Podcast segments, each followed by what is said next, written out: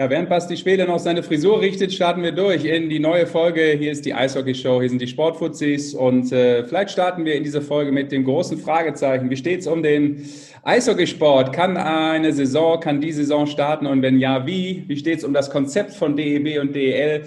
Werden Zuschauer erlaubt sein und wenn ja, wie viele? Frage ich mich. Und da dachten sich auch die Sportfuzis, kann man ja mal drüber quatschen. Schwele, Goldmann, Bandermann, was sind wir? Die drei Unverwüstlichen, vielleicht in der Sommerpause. Obwohl, wo ich deine Frisur jetzt sehe, Basti, die ist nicht unverwüstlich, die ist extrem verwüstet. Herzlich willkommen trotzdem. Ja, schönen Sommer, schönen guten Tag. Wir haben uns echt lang nicht mehr gehört und gesehen, Freunde der leichten Unterhaltung. Ich bin, ich bin überrascht, dass der Sesh äh, mit seinem Muscle-Shirt, wie er da jetzt sitzt, erstmal so austeilt, weil man könnte ihm ungefähr 100 Watschen gleich zurückgeben, bevor das Ding losgeht. Hast du dich aufpumpt wenigstens? Hast du in deinem dreiwöchigen Quarantäneurlaub im Basketball jeden Tag Liegestütz gemacht? Du schaust unheimlich fit aus. Unheimlich fit. Ich weiß nicht, ob es der Scheiner gesagt hat. Er sieht so gut aus. Vielen Dank, dass äh, mit der Fitness kam aber schon vorher in der Corona-Zeit. Das habe ich dir damals auch schon bei einem Podcast erzählt, dass ich die Zeit nutze, um körperlich ein bisschen in Wallung zu kommen. Aber gut, da du mir nicht zuhörst, hast du es natürlich auch vergessen. Andererseits einfach nur irgendjemanden fertig zu machen, dann auch noch bei einem Medium, wo man ja eigentlich nichts sieht, sondern nur hört, macht, glaube ich, keinen Sinn. Apropos, dein Schnäuzer ist endlich ein bisschen besser geworden. Da muss ich dazu sagen, mein Freund, erstens mal ähm, habe ich keinen Schnäuzer mehr, den habe ich weggemacht. Ja. Weil jetzt ja Juli ist, wenn wir aufzeichnen und das Pride Month vorbei ist. Bei mir hat es aber auch tatsächlich, war ja Pride Schnauzträger. Bei mir hat es in erster Linie auch damit zu tun gehabt, dass mein Rasierer kaputt gegangen ist. Und die Rasierer sind nicht so leicht zu bekommen. Und es hat so zwickt und so wehgetan, dass ich dann den Schnauzer habe stehen lassen. Und am Anfang war es so ein Witz auch, weil unter der Maske zu meinen Mitarbeitern, die haben das ja nicht gewusst, wenn ich Einzelgespräche gehabt habe und wir den Mindestabstand gehabt haben, habe ich die Maske unternehmen können und haben die immer den Schnauzer gesehen und alle haben gelacht. Und dann habe ich das witzig gefunden, habe das eine Zeit lang lassen. Äh, dann ist aber wirklich sehr penetrant worden und ich habe mich dann entschieden, wieder auf den normalen Bart zu gehen.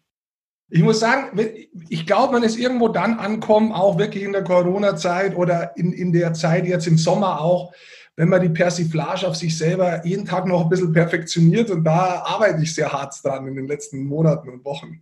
So wie wir aussehen, arbeitet jeder in gewissem Maße irgendwie dran. Du vielleicht da an der Gesichtsbehaarung, da ich mit dem Muskelshirt, ich an der Kopfbehaarung. Jeder hat so sein Ding, mit dem er dann sich selbst persifliert tatsächlich.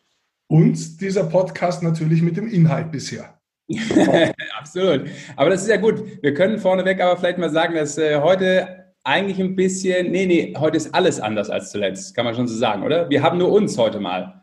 Und ihr da draußen habt halt auch nur uns. Äh, wir haben keinen Gast. Das kann man vorneweg schon mal sagen. Also jeder, der auf einen Gast wartet, jetzt bitte abschalten, weil es kommt keiner. Nee, Moment, Moment, vielleicht kommt ja noch einer überraschend hinzu. Du musst die Leute schon noch ein bisschen an der Leitung halten. Ah, okay. Also sprich, wenn einer zufällig bei uns auf äh, einem Telefon anruft, nehmen wir den einfach noch rein in die Show. Egal wer es ist. Es hilft ihm bloß nichts, weil wir sind ja bei Zoom unterwegs, also insofern wird es schwierig werden. Aber technisch überlasse ich das weiterhin dir, du kleiner Muscle-Shirt-Träger. Was glaubt ihr? Also wie steht es denn, äh, Basti, vielleicht in deinem Glauben rund um die Eishockeysaison 2020, 2021? Fangen wir mal so grundlegend an. Vom Glauben bin ich ja schon lange abgefallen ähm, und ähm, ich, ich, finde, die Unsicherheit ist weiterhin da. Keiner weiß irgendwie, was genau ist. Du kriegst nur mit, dass zum Beispiel jetzt ähm, die erste Bank Eishockey-Liga, die noch so heißt, aber ich glaube am Samstag dann ihren offiziellen neuen Namen bekannt geben wird, äh, dass die bei voller Auslastung tatsächlich spielen dürfen ab September. Ähm, die sind ja multinational, dort ist ja auch Bratislava, ein neuer Club mit dabei, die dürfen zum Beispiel ähm, die Hälfte auslasten in der Schweiz, die trainieren schon ähm, seit Wochen wieder mit, mit, mit voller Mannschaft auf dem Eis. Ich glaube, wir hinken da ganz schön zurück, aber es ist halt weiterhin alles regierungsabhängig. Ich glaube, dass der Sport an sich da selbst nicht viel machen kann, sondern eben auf äh, in Anführungszeichen höhere Gewalt angewiesen ist. Deswegen gibt es aus meiner Sicht halt echt nur das Warten geht einfach weiter. Obwohl es ja so ist, äh, Goldi, dass schon einiges getan wird, weil das äh, kenne ich ja jetzt äh, auch aus äh, der Sportart, die vor kurzem zumindest ein Turnier zu Ende gebracht hat, nämlich die Basketballliga. Und alle anderen versuchen ja zumindest ein Konzept zu entwickeln, dass du für den Status quo gewappnet bist, sagen wir mal, und dann eben auch vielleicht für das, was kommt, weil du nie weißt, was die Regierung entscheidet und wie die Auflagen von den äh, Landesregierungen sein werden. Aber man muss ja erstmal überhaupt ein tragfähiges Konzept an den Start bringen und sich dann immer ein bisschen weiter an den Bedingungen entlang hangeln. Wie äh, glaubst du, ist da eine Liga und auch der Verband, die das ja auch zusammen mehr oder weniger in der Taskforce versuchen, aufgestellt? Das ist äh, in, der Tat schwierig zu beantworten. Aber lass uns mal hingehen und mal erstmal feststellen, dass wie es jetzt im Basketball ist, da kannst du nachher erzählen, wie das äh, Turnier da abgelaufen ist, dass das wahrscheinlich keinen Sinn macht, weil eine ganz andere Situation vorherrscht. Basketball hat sich entschieden, die Saison zu Ende zu bringen, Playoffs zu spielen. Und jetzt reden wir von einem Saisonstart. Und ich glaube, auch da muss man deutlich unterscheiden zwischen der Fußball-Bundesliga ähm, die die Saison zu Ende gebracht hat und äh, eine deutlich kleinere Sportart, jetzt sprechen wir erstmal nur von der DEL, ähm, die in der Saison startet. Ich glaube, dass die äh, Probleme noch größer werden, wenn die Ligen vielleicht kleiner werden. Ähm, aber auch dann sehr individuell sind, weil es auf die Zuschauerzahlen drauf ankommt und wie groß die Hallen sind. Lass uns mal hergehen. Normalerweise ist der Start von der DL am 18.09. geplant. Fragst du mich heute, macht es nach meiner Ansicht nach keinen Sinn, dass man die Spieler momentan damit plant, am 1. August zu holen und zu sagen, an diesem Start halten wir fest. Daran glaube ich persönlich nicht. Daran, ich, es ist auch relativ weit weg für mich. Ich weiß, dass sehr viele Clubs sagen, ähm, die auch viele in der DL Stehplätze haben, das bringt mir gar nichts, weil ich kann momentan mit der 6000 Mann Arena maximal 1200 reinlassen.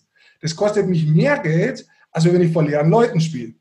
Also die, diese, diese wenigen Leute, die reinkommen, das, was du dann außen drum brauchst, kostet noch mehr, als wenn du das quasi reinholst. Bevor wir jetzt auf richtige Konzepte eingehen, bloß mal so zum Denken. Ich glaube auch, dass man, was man jetzt weiß, dass bis 31.10. in manchen Bundesländern ja nur Events indoor äh, erlaubt sind mit 500 Zuschauern. In Berlin, glaube ich, ist es sogar noch länger gewesen und sehr früh länger gewesen. Macht es überhaupt keinen Sinn, meiner Ansicht nach, vor dem 1.11. zu planen. Das ist meine persönliche Meinung. Ich glaube, dass es vernünftig ist, auch als Kostenersparnis für die Clubs zu sagen, momentan kriegen wir, wenn alles so kommt, jeder Club ungefähr 800.000 Euro ja, von, vom Staat. Mit denen können sie eine gewisse Zeit überbrücken, um nicht alle Zuschauer drinnen zu haben. Das ist vielleicht so ein Übergangsmonat November, vielleicht noch ein Teil vom Dezember, dass sie da ein paar Spiele drin haben. Aber es wirklich starten zu lassen im September, halte ich für unmöglich, weil du die Leute nicht reinkriegst. Und das ist ein zu langer Zeitraum für Eishockey, weil es sich wirtschaftlich einfach nicht leisten kann. Jetzt reden wir gar nicht davon, dass, wie ich zum Beispiel die Fußball-Bundesliga angeschaut habe. Ja, ich habe mir das angeschaut, weil es mich interessiert hat. Aber hey, die Faszination einer Sportart, wenn sie leer betrieben wird, ist für mich persönlich gen Nullgang. Also ich mag mal sagen, die Fußball-Bundesliga braucht die Fans vielleicht nicht. Oder, oder andersrum, aber die Sportart ist nichts wert, wenn die Fans nicht in der Halle sind. Das ist meine persönliche Meinung. Und ich glaube, dass wir kein Eishockey sehen und ich glaube auch nicht, dass das so lange noch dauert, bis das bekannt geben wird, äh, dass wir kein Eishockey sehen vor frühestens Oktober. Frühestens. Ja, ja ich glaube, da hast du nicht unrecht. Ich glaube, so die grundlegende Idee ist da wahrscheinlich so Mitte Oktober. Und dass du da vielleicht vorne noch ein, zwei Spiele vielleicht hast, die du mit weniger Zuschauern machen musst oder vielleicht auch mit gar keinen. Das ist jetzt die Frage dann, um dann so einen Flow zu entwickeln, vielleicht auch so eine, eine Testphase zu haben, um dann einigermaßen normal starten zu können. Aber das ist ja jetzt auch nur unter Vorbehalt. Aber das ist, glaube ich, so, dass die Denke momentan in der Liga, dass so Mitte Oktober vielleicht ein ganz guter Termin sein könnte. Machen wir uns doch nichts vor. Eigentlich ist der September und Oktober schimpfen die Clubs eh immer drüber, weil die nicht gut besucht sind, wenn man ganz ehrlich ist. Wird eh immer nicht ausgesprochen. Aber jetzt heute sagen wir mal, wie Sachen eigentlich wirklich sind. Ja. Und dass man erst per se ausgeschlossen hat, wir wollen nie äh, vor leeren Hallen schließen, hat natürlich in erster Linie auch wirtschaftliche Probleme beim gehabt. Jetzt kommt es so ein bisschen raus, dass man sagt, ach, wir könnten uns doch vorstellen, ein paar Spiele äh, ohne Zuschauer zu spielen. Ja, weil sie dann einen Zuschuss vom Staat bekommen. Dann müssen sie überbrücken. Aber letztendlich sind sie GmbHs. Sie kämpfen um das Leben. Irgendwie müssen sie schauen, dass sie so eine ganze Saison finanzieren. Und für mich, wenn wir jetzt mal hergehen, sie wollen unbedingt die Hauptrunde durchbringen. Das sind 52 Spiele. Meiner Ansicht nach brauchst du dazu in Deutschland 150 Tage. 150 Tage im Durchschnitt entspricht fünf Monate. Das heißt, wenn du jetzt mal rechnest und sagst, äh, dieses Jahr fängt die, nächstes Jahr fängt die Weltmeisterschaft später an. Ja. Brauchst du den Dezember, Januar, Februar, März, April ganz, ja, hast du fünf Monate. Kannst du jetzt nach vorne rutschen, weil es wirklich gut geht und im 1.11. anfangen, dann hast du sechs Wochen vorne, vier Wochen und hinten noch zwei Wochen, kannst du wieder komprimieren, hast du theoretisch Zeit, um wirklich Playoffs reinzubringen, musst du auch ein bisschen komprimieren. Aber das schaut sich und hört sich für mich nach was Machbaren an. Und es wird auch passen mit der Champions Hockey League. Die Champions Hockey League beginnt Anfang Oktober. Die Clubs, die in der Champions Hockey League sind, müssen sich vielleicht zwei Wochen eher treffen oder zehn Tage, wie sie es sonst auch gemacht haben. Die anderen treffen sich am 1. Oktober. Am 15. Oktober spielen sie ein Turnier. Das ist eh schon mal geplant gewesen oder in den Schlagzeilen gewesen, ohne dass es genauer ist. 14 äh, Tage, das ist ein Vorbereitungsturnier und ab 1.11. fängt die Saison an. Das ist für mich ein Horizont, wo ich sagen kann, als jemand, der mit vielen Leuten spricht, der mit vielen Leuten Kontakt hat und der irgendwo auch hofft, dass es weitergeht. Das Szenario könnte ich mir persönlich vorstellen, ohne dass ich weiß, dass es so kommt. Aber rein von der Logik her und von den Beschränkungen her kann ich mir das mehr vorstellen, als was man gehört hat, dass die, jetzt haben sie ja Konzerte gemacht, mal. Da sitzen die Leute in so Plexiglasboxen drin, zu sechst. Das kann ich mir zum Beispiel nicht vorstellen. Wir müssten das machen äh, in, in, einem Eisstadion, wo einfach, nehmen wir mal Krefeld her, die eine riesen äh, Stehplatztribüne äh, die Tribüne auch haben, äh, ist nicht machbar. Ja? Also da sind die Hallen zu unterschiedlich, ähm, dass ich an sowas glaube. Ich glaube, du brauchst einen Beschluss, wo alle gut leben können und alle sagen, hör mal zu, das ist jetzt für uns so, eine, so ein Zusammenschluss, ein Kompromiss, wo wir eine realistische Saison sehen und ja, ja. durchkommen. Das, was du ich glaube, dass, glaub, dass, der Zeitrahmen nicht schlecht ist, den du da absteckst, weil man darf ja auch nicht vergessen, dass da logistisch schon einiges vorn im, auch noch dranhängt, weil viele, viele GmbHs mittlerweile in Kurzarbeit sind. Du kannst das ja auch nur einmal verlängern.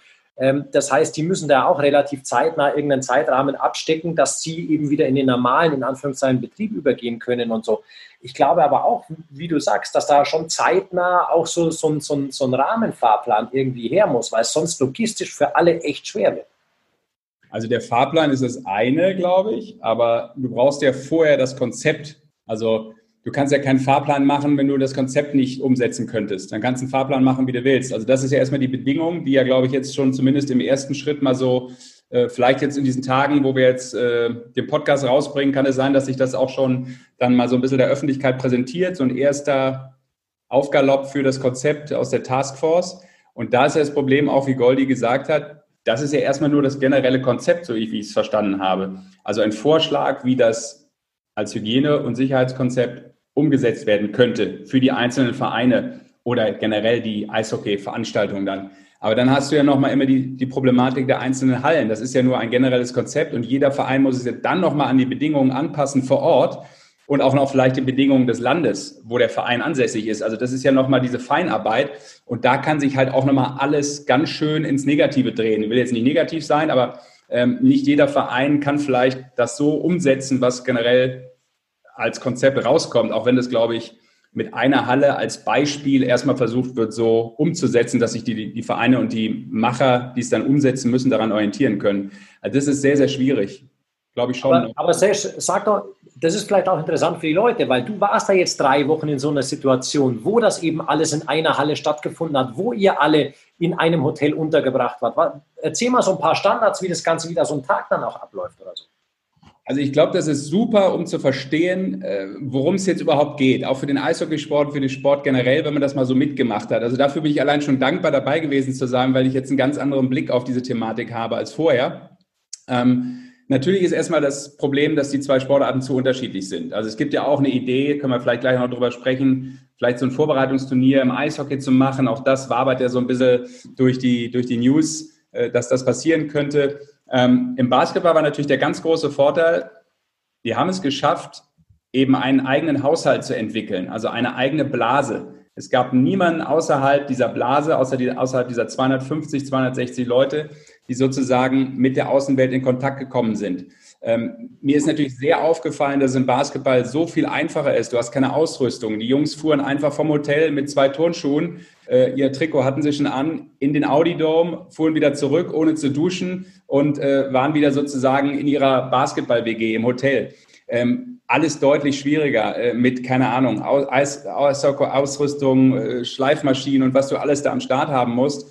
Ähm, das ist natürlich ein großer Unterschied, glaube ich schon. Trotzdem war es so, und das hat mich total begeistert, äh, dass erstmal die Spieler es wirklich und auch die Mannschaften es wirklich echt gut gelebt haben. Also die haben das verinnerlicht, dass das jetzt ihre Chance ist, den Sport nach vorne zu bringen. Ich glaube, dass es im Eishockey auch passieren könnte. Ähm, man sieht ja im Fußball, dass das hier und da nicht passiert, weil sich vielleicht dann der Fußballer ein bisschen über das System stellt. Aber Redest du vom Fußballer, vom Tennisspieler? Du kommst ja aus dem Tennissport. Ich frage nur nach von einem Freund. Über den können wir auch noch gleich reden. Ja, das ist ja eine ähnliche Idee. Also das ist noch was anderes, sind Einzelsportler, klar, und Einzelunternehmer, aber auch das ist natürlich ein No-Go. Aber das hatte den großen Vorteil, dass das funktioniert hat. Ich glaube, im Eishockey wird es auch funktionieren. Ähm, es ist aber, so wie das da gelebt wurde, schon auch ein sehr stringentes, hartes Konzept. Also das muss man sagen. Die Jungs durften wirklich außer mit einer Maske nur draußen spazieren gehen. Du durftest nirgendwo was einkaufen, du durftest keinen Kontakt zu deinen Familien haben äh, und das über dann bis zum Finale 24 Tage. Das ist natürlich schon ein Apparat gewesen, aber es hat, es hat funktioniert und ich glaube, dass es dem Basketballsport äh, natürlich sehr geholfen hat, auch wenn es, auch das muss man wieder anführen, auch wenn es für die Vereine natürlich budgetär ins Minus gelaufen ist. Also es hat Geld gekostet, ne? bei allen Möglichkeiten an Werbung und die du da hattest, weil du eine der wenigen Sportarten bist, die gespielt haben. Ähm, trotzdem sehr spannend. Äh, ich wüsste nur nicht gerade, wie das äh, im Eishockey umgesetzt werden könnte, wenn man so eine Art Turnier macht mit keine Ahnung wie vielen Mannschaften. Also die alle da unterzubringen und immer in ihrer Blase zu halten, geht vermutlich nicht. Im, Fußball machst du es ja auch nicht. Also nee ich wollte, deswegen habe ich auch vorher gemeint gehabt, ich glaube, man darf das auch nicht vermengen, äh, diese zwei unterschiedliche Ansätze, weil die anderen haben jetzt in einem sehr kurzen Zeitrahmen einfach eine Saison zu Ende gespielt. Die anderen möchten eine Saison anfangen, da brauchst du einen anderen Hygieneplan. Und andere, du hast auch natürlich dann vom Zeitraum her wahrscheinlich schon andere Voraussetzungen. Möglicherweise können wieder mehr, brauchst mehr Leute in der Kabine, die da auch ein Kabinenleben haben in der Form, wo nicht die Lage geregelt sein muss, dass die vorne zur Tür reinkommen und hinten rausgehen müssen und nicht duschen dürfen und so weiter. Ähm, das gehört alles zu so einem Hygienekonzept dazu. Aber letztes Wort dazu vielleicht, was im Basketball mich überrascht hat. Trotz dessen, dass es so überragend funktioniert hat, es keinen einzigen Fall auch gab in dieser Zeit. Also das heißt, diese Blase hat eigentlich funktioniert, ähm, wurde trotzdem der Idee beim Finale, bei der Finalserie waren ja zwei Spiele, mit vielleicht 200 plus Zuschauern in der Halle zu arbeiten, dem wurde nicht stattgegeben ja, vom ähm, Ministerium. Also da sieht man, selbst wenn du sowas hast, was überragend funktioniert hat, momentan immer noch total kritisch, dass da nur 200 Leute in der Halle sitzen, wo, glaube ich, über 6.500 reinpassen. Ne? Wie waren, wie waren das von, was mich interessiert, wie waren das von der Stimmung her? Du warst ja auch mal in der Halle drin, hast du die Spiele angeschaut. Wie wirkt es auf dich, wenn die Leute da rumlaufen? Ist das, du hast ja viele Trainings bei Weltmeisterschaften schon gesehen und so. Ist das wie eine Trainingseinheit oder hat man, kriegt man, wenn du jetzt drin bist, mehr intime Einblicke oder stellt man sich das bloß vielleicht so ein bisschen schön vor? Also ich fand, dass Basketball echt super anzuschauen war, sowohl in der Halle als auch am Schirm. Ich fand sogar, dass es am TV-Schirm cooler wirkt, ja, dass es einfach echt gut rübergekommen ist. Ähm, ich glaube, das wäre beim Eishockey genauso. Du könntest das bis zu einem bestimmten Punkt, glaube ich, problemlos auch mal ohne Fans machen. Also das würde gut ausschauen und es würde auch voll okay rüberkommen. So war es für mich im, im Basketball der Eindruck. Also wenn du mich jetzt fragen würdest, könnte Eishockey auch ohne Zuschauer stattfinden, zumindest am Anfang, würde ich sagen, absolut. Also als Sportart. Jetzt reden wir nicht über das Wirtschaftliche erstmal. Nee, nur als Sportart, wie es ausschaut. Ja. Wir, reden, wir, reden, wir reden tatsächlich auch vielleicht über ein paar Spieltage, glaube ich, weil man darf natürlich immer nicht vergessen, wie, wie der Sesh auch sagt, Turnierform, um den Meister zu ermitteln, im Gegensatz, wie du sagst, Rick, zu einer Saison neu starten, die ja dann fünf, sechs Monate geht oder gehen soll. Das ist schon was anderes. Und wir sprechen im Eishockey vielleicht natürlich, weil es sicher auch schwer ist, Vorbereitungsspiele zu finden. Die internationalen werden vermutlich nicht gehen, egal wann man startet. Aber so eine Turnierform als Vorbereitung zu machen, ist, ist sicher eine Sache, die interessant sein könnte. Ja, das glaube ich auch. Ich glaube auch, dass wir die sehen werden. Also wenn die Saison denn startet, und ich hoffe wirklich, dass die Saison startet. Wie gesagt, wir sprechen jetzt immer nur von der DEL. Ich muss aber schon auch sagen, dass ich mir einfach schon wirtschaftliche Sorgen mache, nicht nur um den einen oder anderen DEL-Club, sondern ähm, wobei es da auch immer wieder das schöne positive Nachrichten gibt. Also man liest immer wieder, dass Sponsoren dabei bleiben bei Clubs und so weiter. Und ich habe auch mit ein paar Clubverantwortlichen gesprochen, die auch Signale bekommen und sagen, hör mal zu, wir wollen das jetzt noch nicht bekannt geben, weil es noch nicht so passt, aber wenn ihr wieder anfangt, sind wir wieder da. Also da gibt es auch positive Nachrichten. Trotzdem muss ich schon sagen, ich mache mir Sorgen und ich mache mir auch Sorgen, wenn ich ehrlich bin, weg von der DL in die kleineren Clubs, in die kleineren Ligen rein, wie die das zum Teil verkraften und vor allem der Nachwuchs. Ich glaube, es hilft ja nichts, wenn du irgendwo eine Profiliga hast oder so wie die DL vielleicht mal um die 2000er war, die ja reine Profiliga war mit zusammengewürfelten Importspielern, wo kein einziger Deutscher drin gespielt hat, die einfach vor sich hingespielt hat und mit dem man in die Halle gegangen ist, war es gut, aber wenn es die Liga nicht gibt, interessiert es eigentlich keinen. Das ist die Wahrheit. ähm, sondern du brauchst ja eine Basis, du brauchst ja was, das wo von unten kommt, ähm, wo, wo, wo auch im, im niedrigen Bereich Leute Eishockey spielen, weil sie die Sportart lieben in erster Linie und trotzdem Fernsehen gehen und zuschauen. Ja? Da spreche ich jetzt mal von der Oberliga nach unten. Und das Gleiche brauchst du natürlich auch im Nachwuchsbereich, weil du brauchst Kinder, die sich für die Sportart äh, interessieren, damit du das weiter, die Leute, nicht falsch verstehen, im Eishockey-Virus weiter infizierst. Man sollte sich vielleicht einen anderen Ausdruck überlegen. Aber dass der Eishockey-Gedanke weiter wächst. Ja? Und da mache ich mir schon ein bisschen Sorgen, erstmal, wie ist es zum Finanzieren, wie ist es zum Umsetzen, wie wird das kommen? Geht der Eishockey ein bisschen den, ganzen Aufwind, den wir gesehen haben die letzten Jahre, es war echt toll war, das zu sehen, äh, verliert es da jetzt wieder ein bisschen an Wind. Ich glaube aber, dass das relativ hypothetisch ist, Rick, weil ich kann ja aus eigener Erfahrung sagen, der Nachwuchs, die, die trainieren, die machen wieder Sommertraining, seitdem äh, sie auch dürfen. Und da sind auch Termine beanschlagt, wo die wieder aufs Eis gehen wollen, äh, wo Trainingscamps stattfinden und alles. Ähm, die sind ja auf der einen Seite der Nachwuchs nicht zuschauerabhängig. Das heißt, Spiele vom Nachwuchs auszutragen, wäre sicher das geringere Problem. Du hast natürlich auf der einen Seite recht, viele haben sicher auch Hemmungen, ihr Kind zu einem, zu einem Körperkontaktsport auch wieder zu schicken oder irgendwas. Das, das gibt es sicher auch. Von dem rede ich nicht. Also von den Leuten rede ich sowieso nicht, weil das ist, äh, das müssen die mit sich ausmachen. Ich rede grundsätzlich von dem Ganzen, weil viele EVs, die Nachwuchsabteilungen, abhängig sind von mehr als wie im Stammverein oder im niedrigen Bereich, wo kein Profiliga da ist, ist das alles eines. Und dann, wenn Geld fehlt, wird Geld oft da nicht mehr eingesetzt an der Basis unten.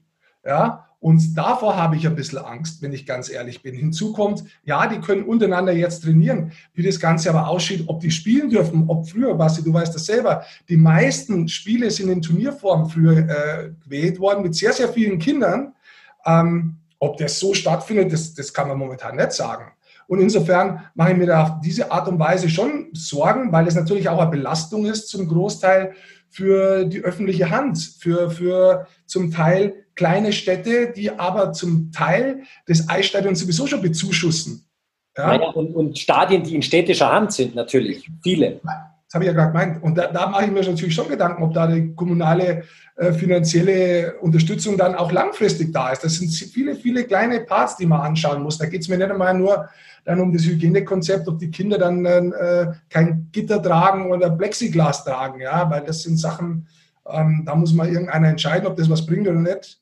Und dann wird es so sein. Aber ich glaube, da ist schon viel dahinter, wo man jetzt aktuell noch nicht sagen kann, was hat das für Auswirkungen bis ins Frühjahr rein 2021? Finde ich einen sehr guten Gedanken, muss ich ganz ehrlich sagen, weil ich glaube, da machen sich viele so draußen gar nicht so den Kopf drüber, weil sie natürlich in erster Linie vielleicht auf die große Profiliga schauen, wie das halt so ist, ne? weil das irgendwie erstmal die größte Aufmerksamkeit hat. Wann kann ich wieder zu meinem Verein gehen? Wann kann ich wieder Eishockey im Fernsehen sehen? Das ist ja auch unglaublich wichtig, auch für uns. Wir wollen es alle, aber du hast schon recht. Äh, wenn das unten wegbröckelt, das äh, wäre natürlich dramatisch. Und ja, das ist, vermutlich wäre es auch nicht das erste Mal, dass sowas passiert dann im, im Sport im Allgemeinen. Jetzt hat mit Eishockey erstmal gar nichts zu tun. Nee, hat es nicht. Und deswegen glaube ich auch, ich glaube, man ist deutlich besser beraten, aber das ist auch nur meine Meinung. Also ich, ich wir reden ja hier über unsere Meinung. Ich glaube, man ist gut beraten, wenn man einen Kompromiss findet. Gehe ich zurück zur DL und man sagt, hör mir zu, man fängt lieber ein bisschen später an, aber man weiß, man spielt. Ja, man findet einen Kompromiss, geht es genau um das Gleiche zwischen Spielern, mit denen er Gehalt und mit den Angestellten auf Clubseite, der offen ist, mit einem guten Austausch ist. Und das Gleiche sollte man eigentlich auch bei den Fans machen, die Fans viel näher dran halten. Schau mal, das sind unsere Probleme momentan, mit denen kämpfen wir, das versuchen wir hinzustellen. Nimm sie mit. Ich glaube, in der jetzigen Zeit kannst du nichts besser machen, wenn du jetzt verstehst, in der jetzigen Zeit, egal ob du Unternehmen bist, ob du Unternehmer bist, ob du Chef bist oder ob du Sportler bist, wenn du jetzt kapierst, dass wenn du auf deine Fans zugehst und sie gut, ja, eigentlich auf dem Laufenden hältst, die Probleme erklärst, dann wirst du offene Ohren dafür finden. Und ich glaube, das ist was, da, da, kann man durchaus noch, ähm, glaube ich, mehr machen. Von der Seite Eishockey. Ja, man, man muss schon sagen, dass Eishockey derzeit ja kaum eine Plattform hat oder irgendwas. Eishockey ist derzeit komplett verschwunden es gibt ja kaum Meldungen oder irgendwas. Es gibt wirklich, äh, da muss man auch aufpassen, dass man nicht komplett aus dem Fokus irgendwie verschwindet. Ja. Die NHL Stand heute ist auch noch nicht alles fix, aber die wollen spielen, die werden spielen und die haben Konzepte vorgelegt. Ähm, ja, aber was haben sie für Probleme? Jetzt haben sie drüben, was wir haben gerade vorher darüber gesprochen, momentan sind 26 positiv, äh, positiv getestet worden in die, in, äh, auf Corona. Das ist natürlich ein Problem. Auch denen wird nichts anderes übrig bleiben, das ähnlich wie beim Basketball zu machen. Wollen sie eh dann in zwei Städte auslagern oder dann nur eine theoretisch, wo dann gespielt wird, da das Trainingscamp, die kommen da rein, werden die ganze Zeit getestet. Und so kannst du in diesem Zeitraum jetzt die Saison zu Ende spielen. Ja. Aber eine Saison so anzufangen, ich weiß es, ich, ich persönlich weiß es nicht, ob das die richtige Idee ist. Und ob man dann nicht sagt, haben wir zu, komm, das Monat schenkt man uns, wir schieben es mal ein bisschen zusammen, wir probieren was anderes. Wir werden vielleicht auch mal ein bisschen, ähm, ja, wir, wir, entwickeln neue Ideen. Vielleicht sagt man, die Hauptrunde ist uns das Wichtigste und wir machen am Ende der Saison, damit wir den Meister haben, eine Turnierform dieses Mal, weil es was Besonderes ist, damit wir es noch mehr komprimieren, komprimieren können, bevor wir eine ganze Saison verlieren. Das wäre das Schlimmste, was passieren kann. Insgesamt glaube ich, auch wenn man es noch nicht sagen kann, ähm, dass die Clubs sehr wohl darüber sich untereinander austauschen und verschiedene Szenarien entwickelt haben. Aber momentan ist es so, ich glaube, man hat jetzt auch abgewartet, was macht die Bundesregierung, was gibt es da für einen Zuschuss für Clubs. Jetzt weiß man es, es sind maximal 800.000 Euro für DL1, für DL2. Ähm, abhängig von den Zuschauerzahlen, aber ich gehe mal davon aus, dass vor allem in der DL äh, jeder diesen, diese, diesen Bonus bekommt. Also kein Bonus, nicht falsch verstehen, das ist eine ähm, Zuschauer, wie nenne ich es jetzt richtig, Zuschauer, für die fallenden Zuschauer. Genau. Einnahmen äh, gilt. Damit kann man eine gewisse Zeit überbrücken, kriegt das Ganze hin. Und äh, ja, ich hoffe, dass man es gut hinkriegt und äh, dass vor allem der Unterbau nicht wegbröckelt in der Zeit. Hm. Ja, du hast schon recht. Das ist natürlich immer, äh, auch weil ich das Basketball-Beispiel genannt habe, eben dieser dramatische Unterschied zwischen Saison zu Ende spielen oder eben ne, eine Saison so anfangen. Und weil ihr gerade positive Fälle genannt habt, das ist ja auch noch so ein Punkt. Ich glaube, da ist auch noch eine große Knackstelle so in dieser Konzeptarbeit. Was passiert, wenn ein Spieler positiv getestet ist und du hast die Saison so ein bisschen am Laufen? Ne? Was machst du mit der Mannschaft? Im Fußball ist es auch mal vorgekommen, bei Dresden zum Beispiel gab es ja diese Fälle ähm, also da musst du natürlich echt ein sehr sauberes System an den Start kriegen und das ist das Schwierigste vielleicht. Plus auch noch eben Zuschauer, personalisierte Tickets, Personennachverfolgung. Ne? Momentan kannst du, glaube ich, die App noch nicht integrieren da in, in diesen Ticketverkauf. Also da sind auch so ein paar Baustellen, die aber, glaube ich, ultimativ wichtig sind für so einen ganz smoothen Ablauf von sowas, wenn das überhaupt geht. Ich meine, dass vieles anders sein wird, man blickt auch rüber in die NHL. Ähm, die NHL hätte eigentlich letzte Woche äh, den Draft austragen sollen. Aber es ist nur, hat nur die, Lotte, äh, die Lottery stattgefunden. Das heißt, ähm, es ist gewählt worden oder ausgelost worden, wer auf 1 pickt. Man weiß jetzt gar nicht, wer auf 1 pickt, weil durch die Lottery jemand gewonnen hat, der später noch Playoff-Qualifikation spielt. Das heißt, wer die Nummer 1 picken darf, irgendwann mal, wo man auch noch nicht genau weiß, wann das ist, ist noch gar nicht klar. Man weiß nur, auf Nummer zwei ist LA. Interessant in dem Zusammenhang natürlich mit Stützle, weil er Markus Sturm ist. Auf drei Ottawa und auf vier Detroit. Die haben eigentlich die besten Chancen auf eins gehabt. Also so schnell geht es mal, dass sich Sachen andauernd ändern. Und das wird sich wahrscheinlich, was wir jetzt diskutiert haben, auch nochmal zügig ändern. Vielleicht schon morgen, vielleicht übermorgen, aber so ist es eben aktuell in dieser Zeit. Aber ich glaube, es war okay, dass wir mal ähm, uns ausgetauscht haben dazu.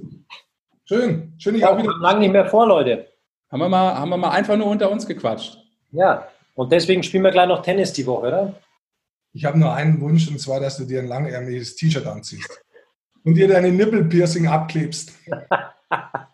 okay, jetzt gestochen haben in der Quarantäne. Ich spiele oben ohne und singe dazu noch Reinhard Fendrich oben ohne. Das wird toll. Genau wie das Ende dieses Podcasts. Das war es nämlich für heute. Danke an euch beide. Danke da draußen fürs Zuhören und äh, ja, immer positiv bleiben, gute Laune und äh, wir hoffen, dass wir bald schon ja gute News verkünden können, wann es dann final mit der Eishockey-Saison weitergeht und wie die Konzepte dazu ausschauen. Aber da halten wir euch natürlich auch hier in unserem kleinen Hörspiel auf dem Laufenden. Vielen Dank, macht's kurz. Bis die Tage. Tschö. Tschö.